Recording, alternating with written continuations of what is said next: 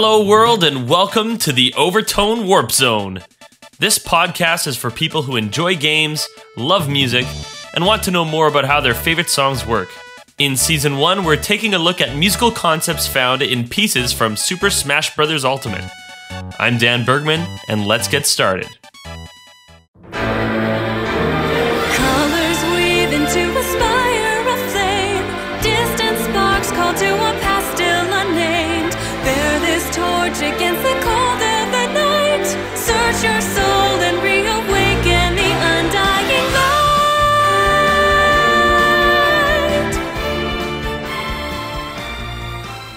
You've probably noticed by now that as we start most episodes of the podcast, some rendition of the Smash Bros. Ultimate theme plays.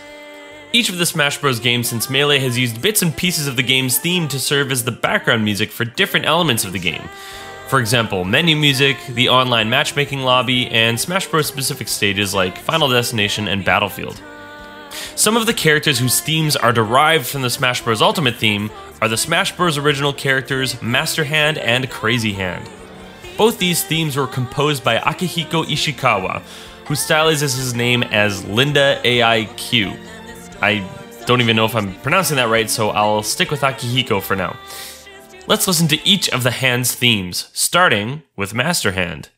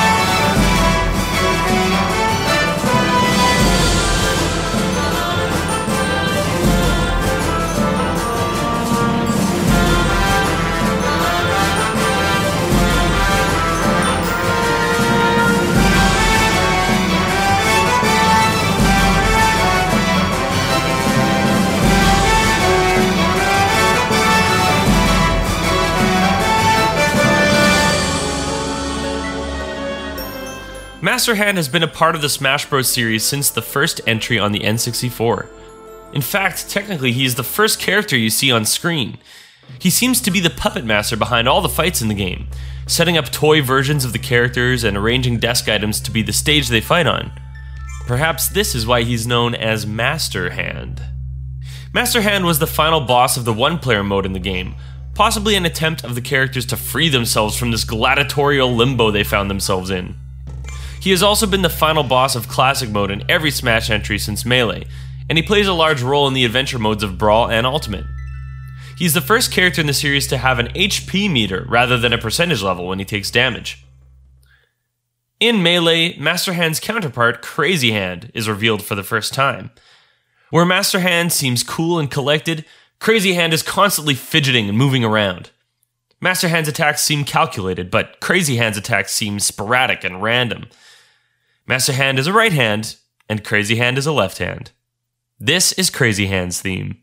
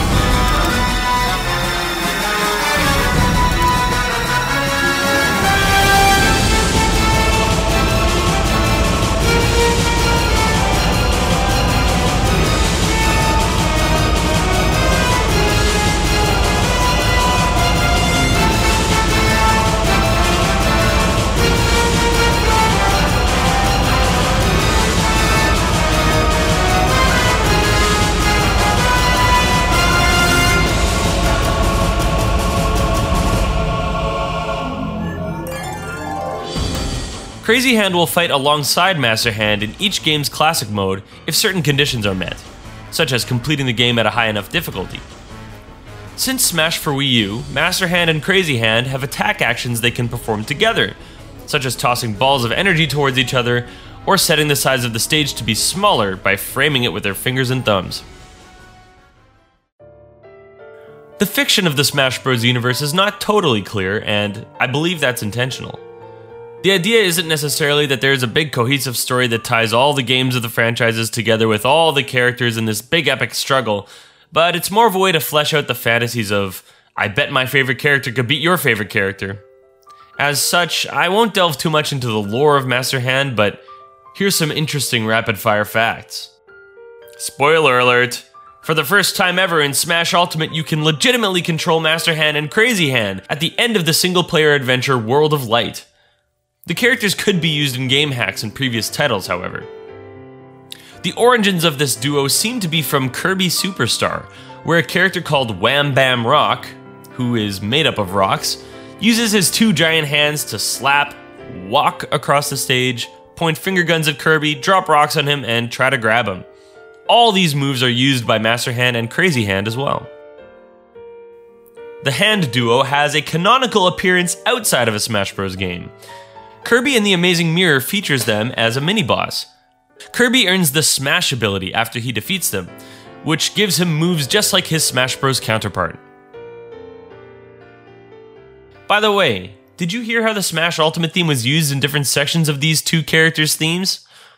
I'm sure you could recognize it, even though it wasn't an exact duplicate of the game's main theme. Let's take a look at what we call those little recognizable bits of music. Motif! The musical motive, or more commonly when referring to music, the French equivalent motif, is the smallest unit of musical form next to a single note. If you imagine a comparison to language, a single note might be like a single letter, which, if you combine them, forms a syllable or word, or in the music case, a motif. We usually only refer to a small musical passage as a motif if it has some great thematic influence in the music we're listening to. One succinct way of describing a musical motif is a melodic, harmonic, or rhythmic cell. We can only go so far talking theory about something without actually listening to it, here is one of the world's most famous motifs.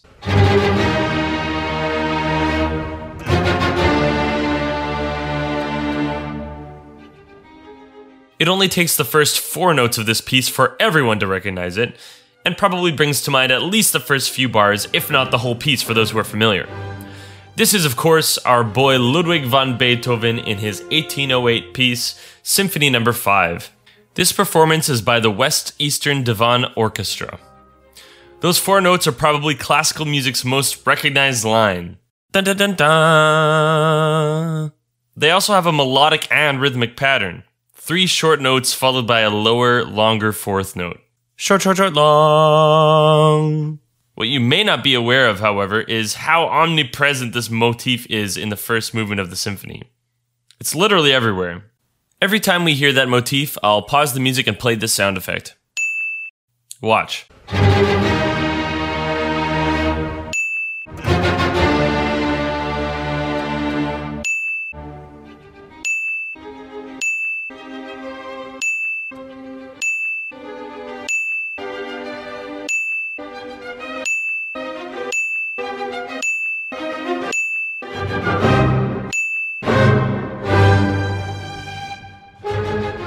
First movement of the symphony can be around 7 minutes long. That's a lot of music to just come from a four note pattern. Let's come back to Smash Bros.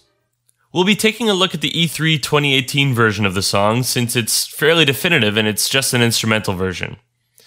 If we take the main theme, there's one major rhythmic motif that we find all over the place dotted quarter note, dotted quarter note, quarter note. I'll play a couple bars of this rhythm so you can get it in your head. The cowbell is the rhythm, and the clicking are the quarter notes in 4 4 time.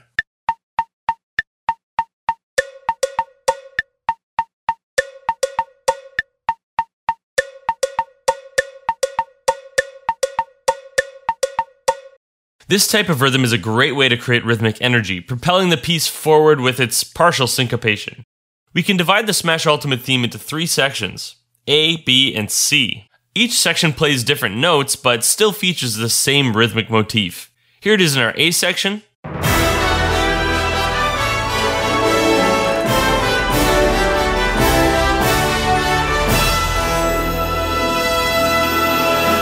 Here it is in our B section.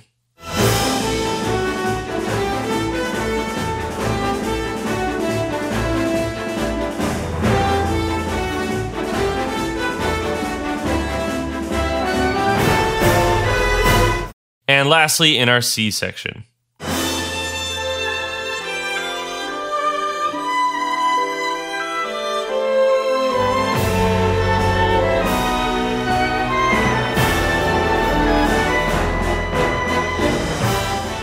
Our rhythmic motif is used in different ways each time to different effect, of course, but it serves to give us three distinct motifs from the main melody that are used to start these sections off. Even if we use a little snippet of the section somewhere else, it can bring to mind the whole section and even the whole theme. Consider these transition sections in the E3 2018 theme.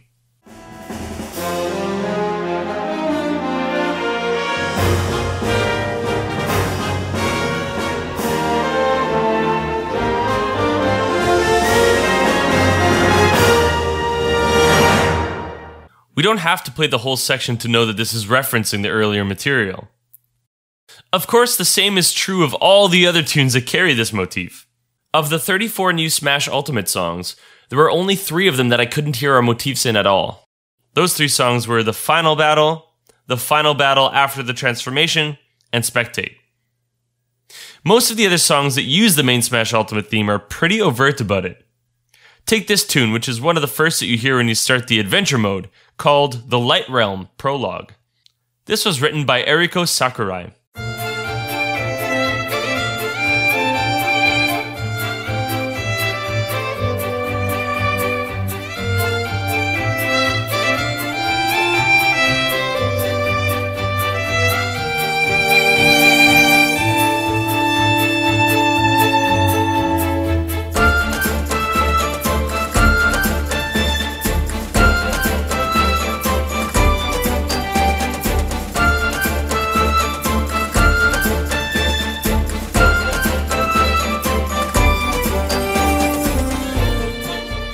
Course, sometimes finding these motifs are not so obvious. Let's take this song that plays during the adventure mode called The Light Realm Bass, composed by Yusuke Yamauchi. I'll pause it when a motif from the main Smash Ultimate theme plays.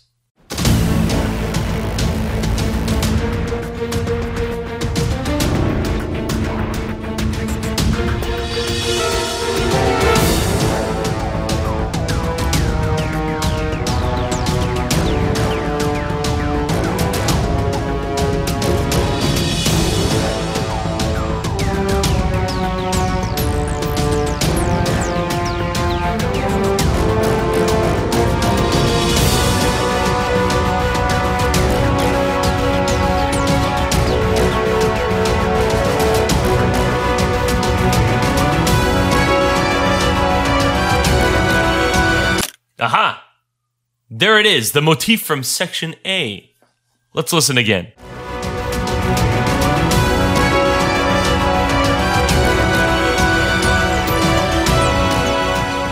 It's certainly a very subtle feature of the song, but it's important nonetheless. It serves to show that this is a cohesive part of the whole game, while still conveying all the drama that it intends to convey.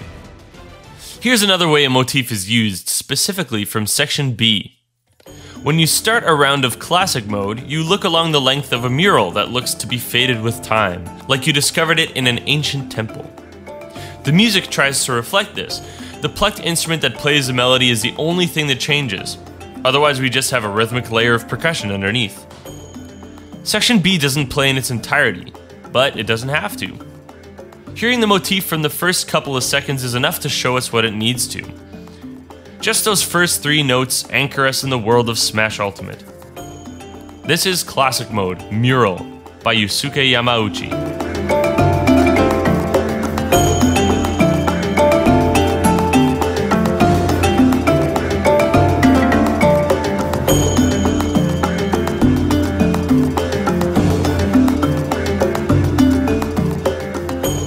Now, let's look back at our themes for the two hands. The Master Hand theme starts with the B section melody, and it does something different with the line every single time.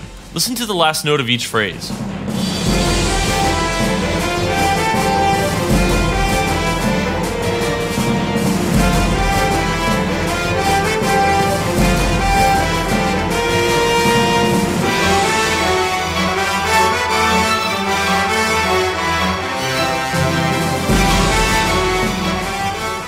Takes the familiar theme we know and twists it at the last second on each occasion into something unfamiliar.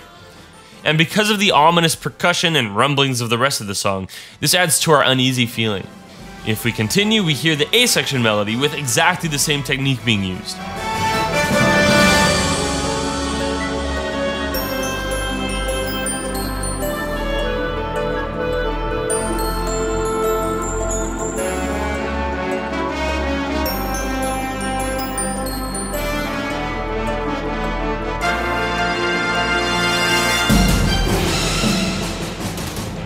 It never quite ends on the note that we're used to it ending on. Now the B section theme is played around with even further after that A section.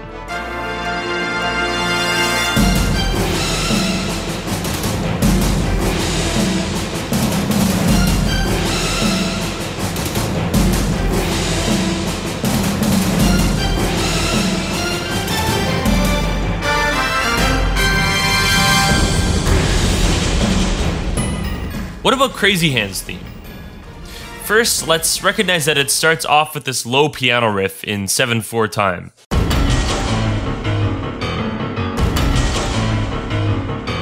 One, two, three, four, five, six, seven. One, two, three, four, five, six, seven. One, two, three, four, five, six, seven. Then, the first theme that shows up is the theme from section C.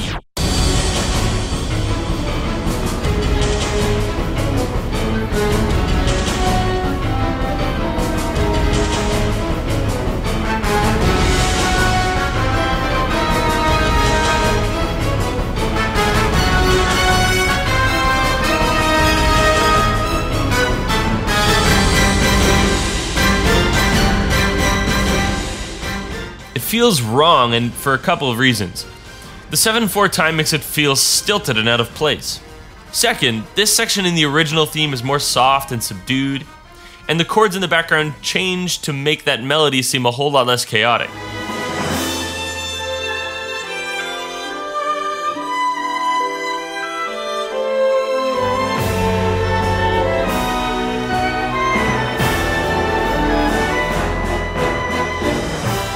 In the Crazy Hand version, though, the background does not change the chord progression, which makes the melody seem strange and random and out of place.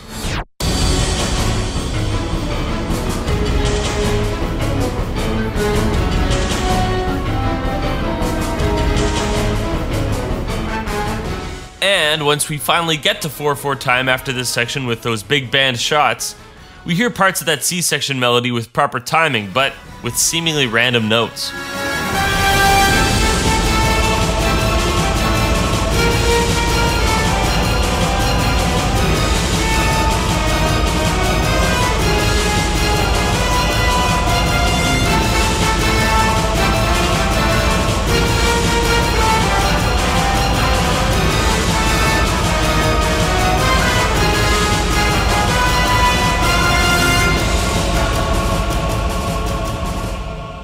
Throughout both of the Hands themes, we can tell that they belong to Smash because of the use of the Smash Ultimate motifs, but the motifs used here are not an exact copy. It's been modified to fit the setting of these two characters. Motif can help tie together different elements of a whole by providing something that's recurring, but those motifs can be altered in some way or another to portray something new and different at the same time.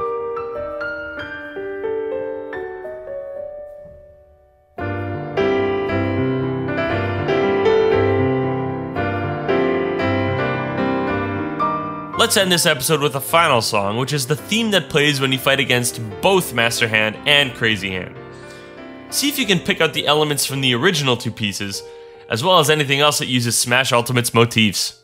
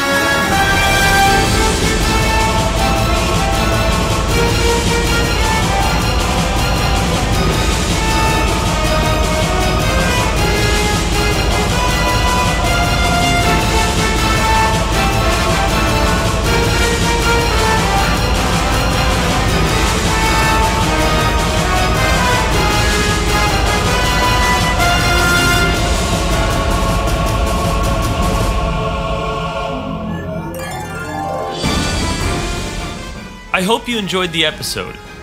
I'd love to hear your thoughts on the podcast or suggestions of a song or music topic. Leaving a rating or review on your podcasting platform is a great way to share that with me and helps Overtone Warp Zone gain some exposure. You can also email me at overtonewarpzone at gmail.com, and you can stay updated on podcast news by following me on social media everywhere at OTWZ Podcast. If you found some enjoyment from this podcast and want to give your support, check out my Patreon at patreon.com slash overtonewarpzone. Until next time, keep playing.